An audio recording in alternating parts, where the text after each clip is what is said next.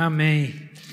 Bom demais a gente poder juntos, né, buscar o Senhor, mesmo com tantos desafios que a gente tem vivido e experimentado aí como igreja, né, como a gente compartilhou aí, e a gente vai continuar intercedendo aí pela casa, pela vida do Murilo, né, por tudo aquilo que Deus tem para fazer na vida dele. Amém. O nosso texto de hoje, lá, nós estamos estudando o Evangelho de Marcos, no capítulo 1, e nós vamos estudar hoje a partir do verso 9. Então, se você puder abrir aí. Amém? Verso 9. Certo dia, Jesus veio de Nazaré, da Galileia, e João o batizou no rio Jordão. Enquanto saía da água, viu o céu se abrir e o Espírito Santo descer sobre ele como uma pomba. E uma voz do céu disse: "Você é meu filho amado que me dá grande alegria." Em seguida, o Espírito conduziu Jesus ao deserto, onde ele foi tentado por Satanás durante 40 dias. Estava entre animais selvagens e anjos o serviam. Até aí. Senhor, em nome de Jesus, fala conosco, Pai, que a Tua palavra que é viva, que a Tua palavra que nos edifica possa agora tratar a nossa vida, o nosso coração e tudo que temos em Ti. Ó Pai, abençoa cada família aqui presente. Abençoa, Senhor, cada família que está agora assistindo esse culto, que está agora participando conosco de casa e que vão participar em outros momentos para frente. Que a Sua palavra possa realmente entrar no coração e trazer entendimento e transformação de mente e coração, em nome de Jesus. Amém. Aleluia. Eu não vou entrar muitos detalhes do Evangelho de Marcos, né? Semana passada o Rafael deu uma geral, né? Uma introdução no livro, falou um pouco de Marcos, então eu não vou entrar muito nesses detalhes hoje. Eu vou fazer hoje igual o Marcos, né? Eu estava pensando, Marcos é o seguinte, é engenheiro contando uma história, ao invés de um arquiteto contando a mesma história, né? Então o engenheiro fala assim, ó, tinha um prédio assim, tinha 4 pilares e um telhado. Aí o arquiteto, não, tinha 4 pilares, um era verde, outro era azul, o telhado era inclinação tal, então cheio de detalhes. E Marcos não, vai direto ao ponto, né? Então quando ele vai contar essa história, e é uma história que tem uma importância extremamente fundamental nos evangelhos e para nós, consequentemente. Mas ao contar essa história, ele simplesmente fala assim, ó, Jesus chegou, João estava batizando, ele foi lá, batizou também Jesus, e quando Jesus saiu, veio uma pomba sobre ele, quando ele estava saindo, veio uma pomba, e aí uma voz do céu que falou, esse é meu filho, e está resolvido, acabou o problema. Aí o diabo levou ele para o deserto, foi tentado 40 dias e acabou a história. Mas eu queria que a gente entendesse um pouquinho mais, e para isso, né, é lógico que a gente vai usar os outros evangelhos, o Evangelho de Mateus e o Evangelho de Lucas, que também retratam essa história, mas o fato é um só, né? E aí é o seguinte, qual que é o ambiente dessa história? O ambiente é o ambiente de João, conhecido como Batista. Então, sempre que a gente fala de batismo, né, lá no subconsciente já vem João, o Batista. Por que ele era o João, o Batista? Ele era o João Batista porque ele batizava as pessoas. Mas, além disso, João era também um cara, assim, um tanto quanto esquisito, né, um tanto quanto estranho. Né? Ele usava umas roupas diferentes, comia gafanhoto, se alimentava do mel, não morava na cidade, ele vivia no deserto, então era assim, um tipão meio estranho. Mas, dentro de toda a história bíblica, a gente entende que João, o Batista, é também o último profeta do Antigo Testamento.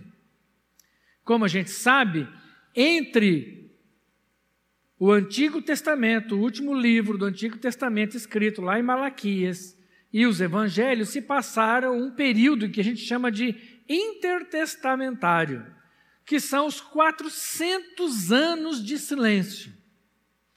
Durante 400 anos não havia profecia, não haviam profetas. Deus não falava com seu povo. De repente, Deus começa a falar com seu povo através de quem? De um cara, no mínimo, estranho. Mínimo estranho. Mas a pregação de João Batista era a mesma pregação dos profetas de 400 anos para trás. Qual era essa pregação? Arrependam-se. Arrependam-se. A pregação de João, que ele foi profetizado, que ele viria como aquele que clamaria do deserto, abrindo o caminho para a chegada do Messias, ele agora tem uma pregação única. E a pregação de João é a mesma do Antigo Testamento. Eu vou ler só uma, só para a gente entender, lá de Ezequiel 18, 30 a 32, que diz assim: portanto, julgarei cada um de vocês, ó povo de Israel, conforme as suas ações, diz o Senhor soberano. Arrependam-se e afastem-se de seus pecados e não permitam que eles os derrubem. Deixem toda a rebeldia para trás e busquem um coração novo e um espírito novo. Por que morreram, ó povo de Israel? Não é meu desejo que morram, diz o Senhor soberano. Arrependam-se e vivam. Essa era a pregação do Antigo Testamento. A pregação do Antigo Testamento era uma pregação de arrependimento, de buscar a Deus através do arrependimento. Então, João, a pregação de João é: busquem a Deus através do arrependimento. Arrependam-se para se aproximar de Deus. E todas as vezes que João falava isso, ele também dizia o seguinte: ele também dizia que depois dele viria alguém diferente. E João diz: arrependam-se, fiquem prontos, porque o reino está próximo. Vem alguém além de mim, do qual não sou digno de desamarrar ou de amarrar as sandálias.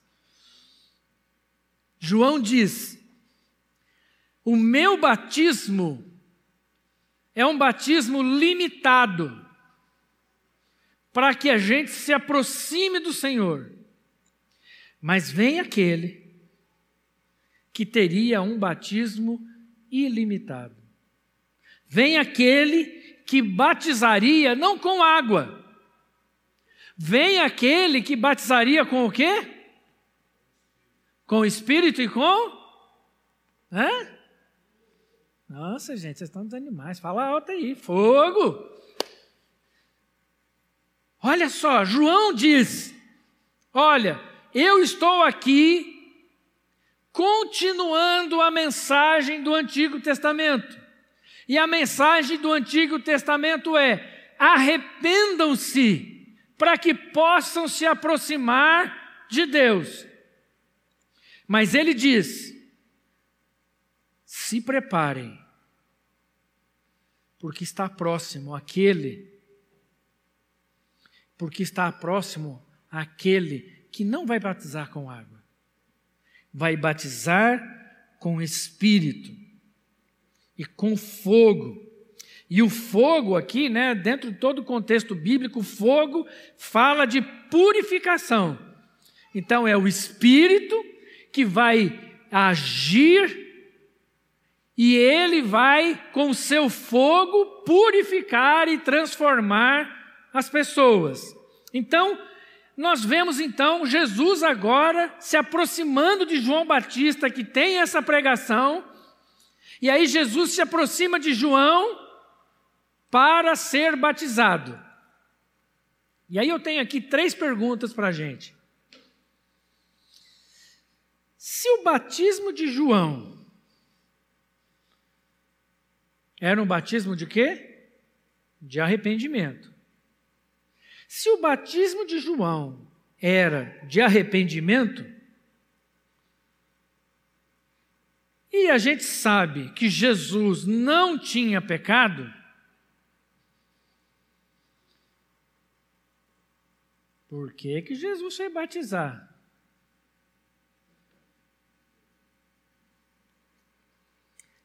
Se Jesus não precisava se arrepender porque não tinha pecado, por que se batizar?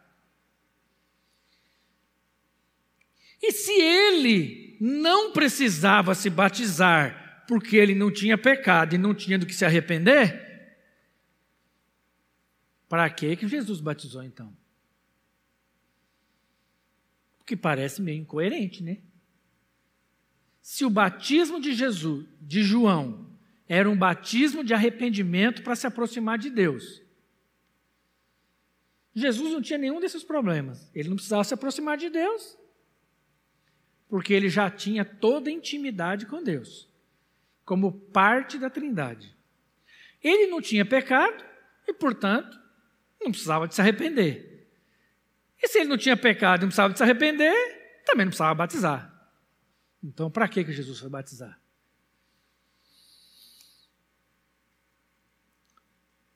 E aí, queridos, aí vem o ponto essencial de tudo que a gente vai falar aqui agora. O batismo de Jesus não é um batismo de arrependimento. O batismo de Jesus é a transição do Antigo para o Novo Testamento. É a transição da lei para a graça. É a transição de um momento para outro momento da vida do povo de Deus. É a transição entre o que os profetas falaram sobre o reino e a chegada efetivamente do reino, sobre as profecias do Messias que viria para salvar e resgatar definitivamente e o cumprimento dessas profecias. Aqui no batismo de Jesus, ele faz exatamente a linha de divisão. É no batismo de Jesus que essa linha se estabelece.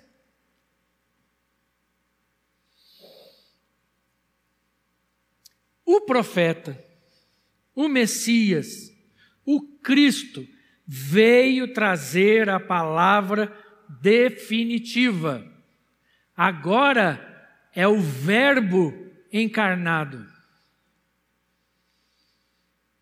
Então agora Deus não fala através dos profetas, porque a própria palavra de Deus está presente entre nós. Agora, Jesus está presente.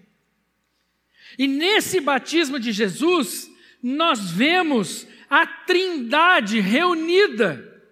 Porque nesse é o episódio da inauguração do reino estabelecido de Jesus. Agora nós vemos a Trindade reunida. A Trindade se reúne naquele episódio. no papel do filho, que está lá sendo batizado, no papel da pomba que representa o Espírito, e na voz que vem do céu, que diz: este é o meu filho, em quem tenho todo prazer. Agora, em Cristo Jesus, o batismo não é mais de água, e, portanto, não é mais de arrependimento. E isso às vezes dá um nó na nossa cabeça, porque a gente foi criado, ensinado, eu pelo menos, né, fui ensinado que o batismo é o momento de eu me arrepender e ser batizado. Mas Jesus inaugura um novo batismo, o batismo com o Espírito e com fogo. Nesse novo batismo, e por isso Jesus foi batizado, é um batismo de identidade. Quando Jesus acaba de ser batizado, o que é que a voz diz? Este é o quê?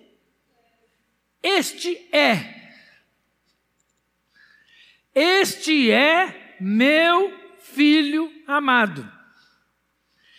Deus Pai, reconhecendo nesse batismo, na inauguração desse batismo, a perfeita identidade de Cristo, ou do Cristo, de Jesus como Cristo, de Jesus como Filho.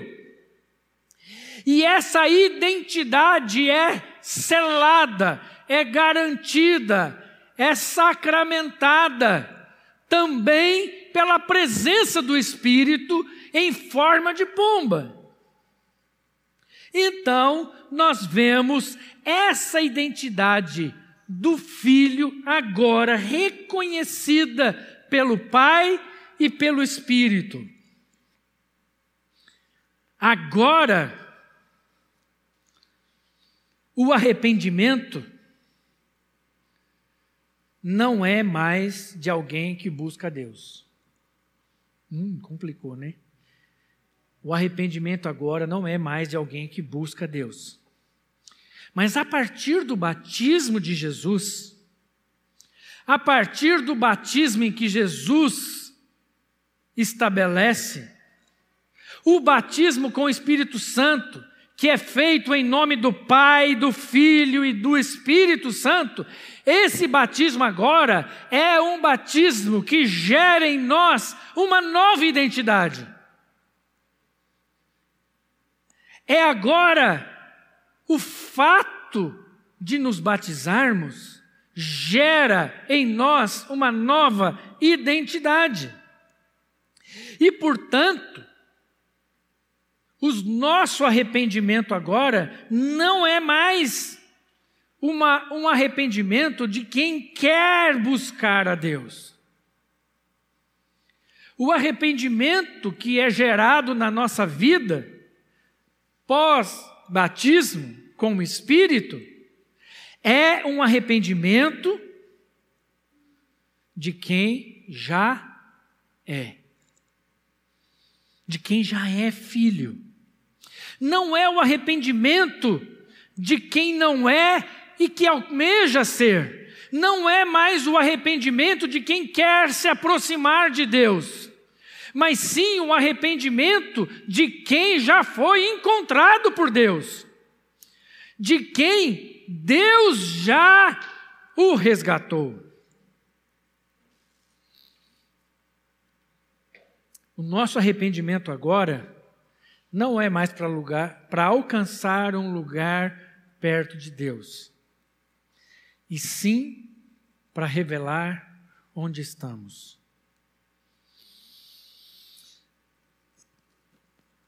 No batismo estabelecido em Cristo Jesus,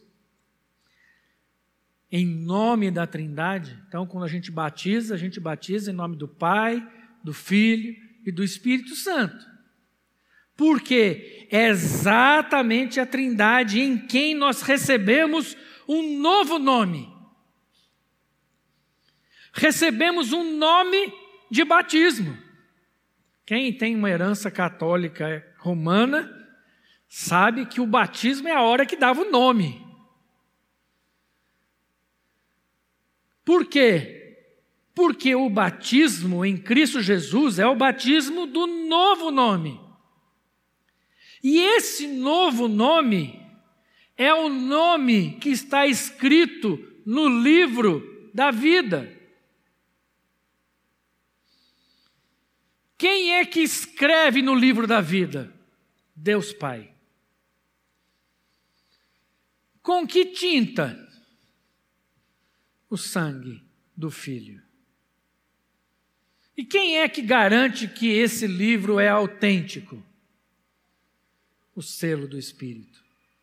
Agora, esse batismo garante uma nova identidade. E como o batismo de Jesus foi a revelação para o mundo, foi a primeira vez que o mundo soube. Este é meu Filho amado. No nosso batismo, revelamos quem somos. Quem é meu nome? Olha lá o que diz Apocalipse 2:17. Quem tem ouvidos para ouvir, ouça o que o Espírito diz às igrejas. Ao vitorioso darei do maná escondido. Também lhe darei uma pedra branca. E nela está gravado um nome novo. Na pedra branca está gravado um nome novo, que ninguém conhece, a não ser aquele que o recebe. Sabe quando a gente ganha essa pedrinha? No nosso batismo com o Espírito. Apocalipse 21:27 diz assim: nenhum mal terá permissão de entrar, nem pessoa alguma que pratique o que é vergonhoso ou enganoso, mas somente aqueles cujos nomes, que nomes? O novo nome, estão escritos no livro da vida do Cordeiro. Oh, aleluia! Sabe qual é o nosso problema? Que às vezes a gente acha que esse batismo é aquele que nós... Foi domingo passado que a gente fez o batismo? Ou retrasado? Passado, né? Parece que já aconteceu tanta coisa de lá para cá que parecia que faz tempo já. Sabe, nós batizamos aqui a Thalita e o Eduardo domingo passado. E às vezes quando eu estou falando aqui de batismo, você está pensando nesse rito, nesse ritual. Mas não é desse ritual que eu estou falando, não. Não é desse rito batismal que eu estou me referindo. Mas eu estou me referindo que esse batismo acontece quando?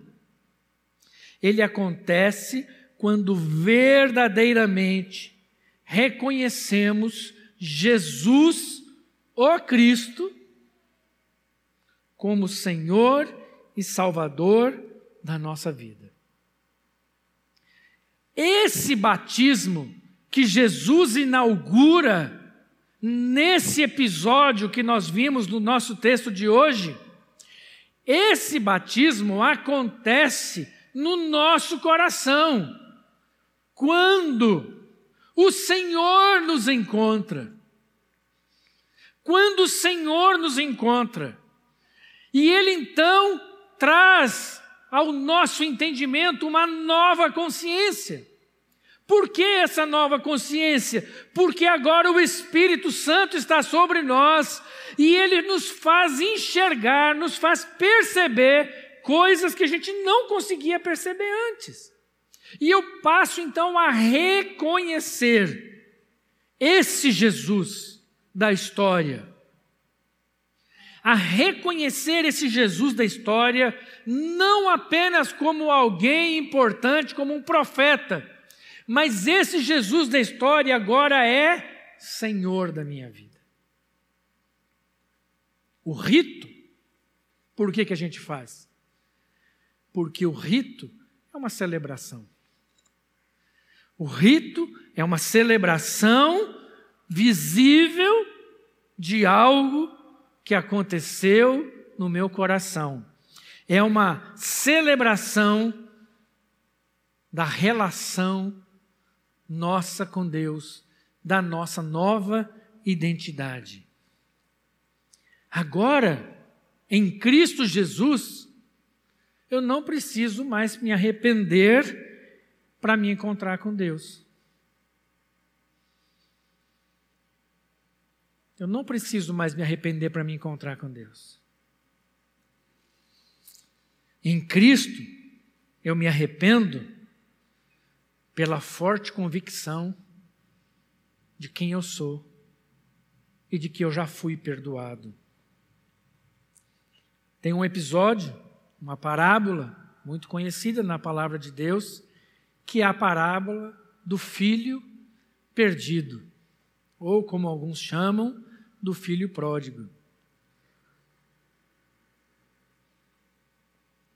O filho, um dia, percebe a sua condição. Ele percebe que está no meio de porcos, na pior situação possível. E ele volta para a presença do Pai. E ao voltar à presença do Pai, ele diz: Pai, pequei contra ti e já não sou digno de ser chamado seu filho. Trata-me como um de seus trabalhadores. Mas antes que o filho pudesse dizer essas palavras de arrependimento, sabe o que aconteceu? O pai já o havia abraçado e beijado. Antes mesmo de qualquer palavra, o pai o recebe como filho. Não, como filho amado.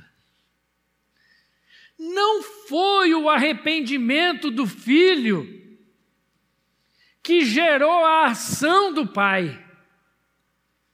Foi o entendimento de quem era o pai dele que gerou esse arrependimento. Ao se aproximar da casa, o pai o recebe, o abraça e o beija. E então ele se arrepende. E então ele declara o seu arrependimento. E o pai faz o quê? O põe em casa, porque ele estava perdido. Ele não deixou de ser filho, ele só estava perdido. Ele só não sabia quem ele era. Ele só tinha, por um momento, perdido a noção da sua identidade. Mas agora, de volta em casa, o pai o coloca dentro de casa. E o pai faz uma festa. E o pai pede para que se coloque nele roupas novas. E o pai pede que se coloque nele um anel, que é o anel com o brasão da família, que é o anel que garante que ele é filho. Sabe, queridos, essa história fala da nossa história. Estamos vivendo a nossa vida do jeito que queremos. Mas o Pai sabe quem somos. E o Pai espera na varanda todos os dias para ver se você aparece. E o dia que você aparece, Tudo que o Pai quer é te abraçar e beijar. Quando você volta, às vezes você acha que está voltando porque quer se aproximar do Pai. E esse menino aqui não tinha muita ideia, o problema dele chamava fome. Mas o Pai permitiu que ele passasse fome, vivesse na amargaça, para que ele o pudesse receber de volta. E agora ele fala: vem, entra em casa, entra na sua casa, veste roupas de filho, põe um anel que te identifica como filho e desfruta da presença do Pai. O batismo de Jesus vem exatamente inaugurar isso. Essa nossa nova relação com Deus. Não é mais uma relação de troca. Não é mais uma relação de que quem quer simplesmente resolver seu problema de fome. Mas de alguém que agora é amado, abraçado e reconhecido pelo Pai. Depois disso, o texto diz: Jesus foi levado para ser tentado no deserto por 40 anos. Isso, foi só um pequeno exagero. 40 dias.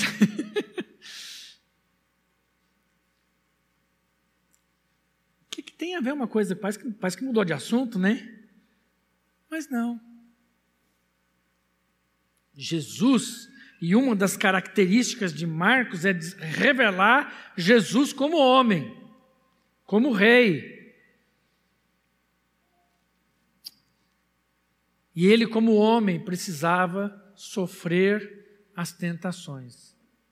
E então ele é levado para ser tentado pelo diabo, onde foi tentado por Satanás durante 40 dias. Estava entre animais selvagens e anjos o serviam. Marcos é extremamente sucinto, né? Os outros textos falam quais foram as tentações, o que aconteceu, o que rolou, onde foi o problema, o que aconteceu, qual foi a reação de Jesus. E depois disso tudo, então, os anjos vêm e servem a Jesus. Marcos fala assim: não, ele foi tentado e os anjos serviram. Pronto. Mas, queridos, sabe o que isso fala para nós? Fala que depois de sermos batizados com o Espírito Santo e com fogo, nós estamos prontos para ir para o deserto. Estamos prontos para viver a vida no meio desse deserto, no meio dos desafios, no meio das dificuldades. Seremos tentados, mas agora a presença irrevogável do Espírito Santo em mim me capacita a resistir o diabo e correr da tentação. Agora, consciente de quem eu sou, eu estou pronto para ir para o mundo. E Jesus, então, agora passa por esse processo para provar como homem que ele foi tentado em todas as coisas, mas pela presença da Trindade na vida dele, ele foi capacitado a resistir todas as tentações e a todas as investidas do diabo contra ele.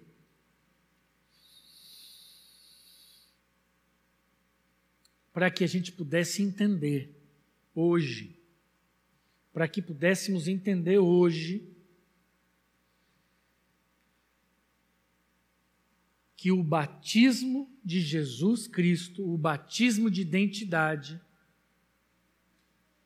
gera em mim, pelo Espírito, a capacidade de ir para qualquer deserto, de viver qualquer situação. Agora, o Senhor te diz: você já reconheceu a Jesus como Senhor na sua vida? Você já reconheceu a Jesus como seu Salvador, como seu único Senhor e Salvador? Você já entendeu qual é o projeto do Senhor para nós? Você já entendeu o que ou por que o Senhor quer te batizar com o Espírito e com fogo? Você já entendeu que Deus quer te dar um novo nome? Você que está aí em casa, esse é o momento.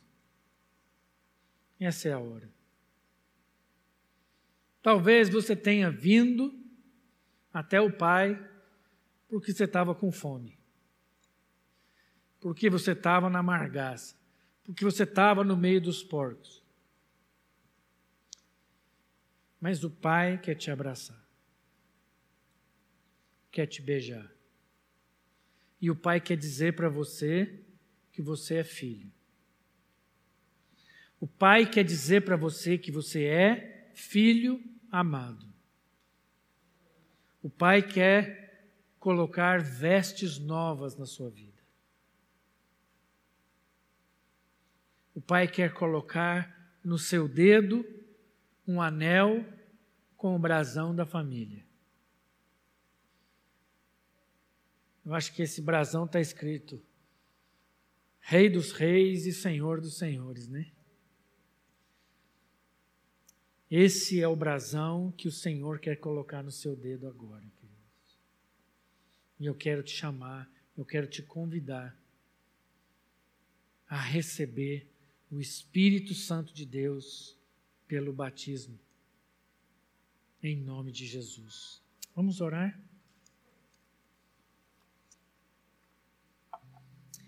Pai querido, Pai amado, o Senhor conhece cada um de nós.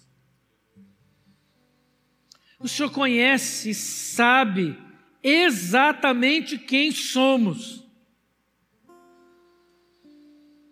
Ó Deus, o Senhor olha para nós.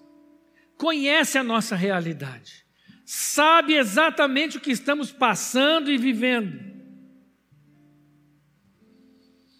Agora, Senhor, olha para mim. Quantas vezes, Pai, eu me aproximei do Senhor dizendo: eu não sou digno de ser chamado teu filho, me trata como um dos seus trabalhadores. Mas o Senhor